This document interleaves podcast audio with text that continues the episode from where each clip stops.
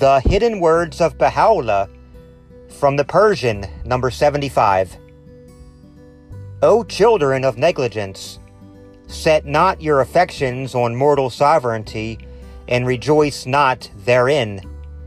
Ye are even as the unwary bird, that with full confidence warbleth upon the bough, till of a sudden the fouler death throws it upon the dust, and the melody, the form, and the color are gone, leaving not a trace.